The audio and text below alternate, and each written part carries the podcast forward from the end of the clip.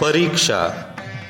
नागार्जुनः कश्चित् रसायनशास्त्रज्ञः, प्रसिद्धः चिकित्सकः चापि। देशविदेशेषु तस्य कीर्तिः प्रसृता आसीत्। सः प्रयोगशालायाम् अहोरात्रं कार्यं करोति स्म।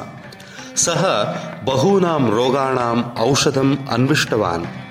एकदा नागार्जुनः महाराजम् उक्तवान्, महाराज, कार्यं बहु अस्ति। सर्वं कर्तुम् अहम् असमर्थः।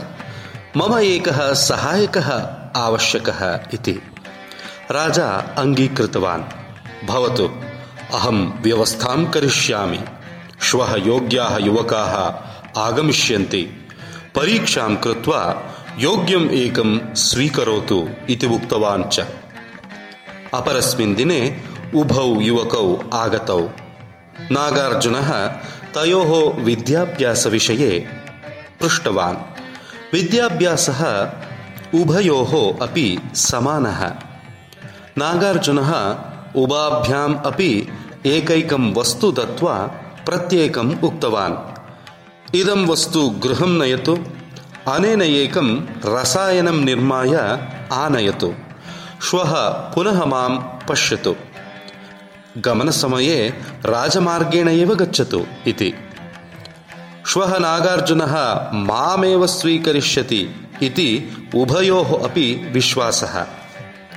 अपरस्मिन् दिने उभौ अपि आगतवन्तौ। एकः सन्तोषेण आसीत् सः वदति अहं रसायनं सज्जीकृत्य आनीतवान् पश्यतु इति। द्वितीयस्य मुखं म्लानम् नागार्जुनः द्वितीयं पृष्टवान्। भवतः मुखं किमर्थं म्लानं रसायनं किं न कृतम् इति। न इति उत्तरं दत्तवान् द्वितीयः। किमर्थम् इति तं पृष्टवान् नागार्जुनः। राजमार्गेण अहं गच्छन् आसम् तत एकः वृद्धः रोगी दृष्टः। तस्य परिस्थितिः शोचनीया आसीत्। अहं तं चिकित्सालयं नीतवान् तस्य सेवां कृतवान्। अतः रसायननिर्माणार्थं समयः एव न लब्धः इति उक्तवान् द्वितीयः। नागार्जुनः द्वितीयम् एव सहायकत्वेन स्वीकृतवान्। राजा एतं वृत्तान्तं ज्ञातवान्। तस्य आश्चर्यं जातं राजा नागार्जुनं पृष्टवान्। प्रथमः रसायनं कृत्वा आनीतवान्।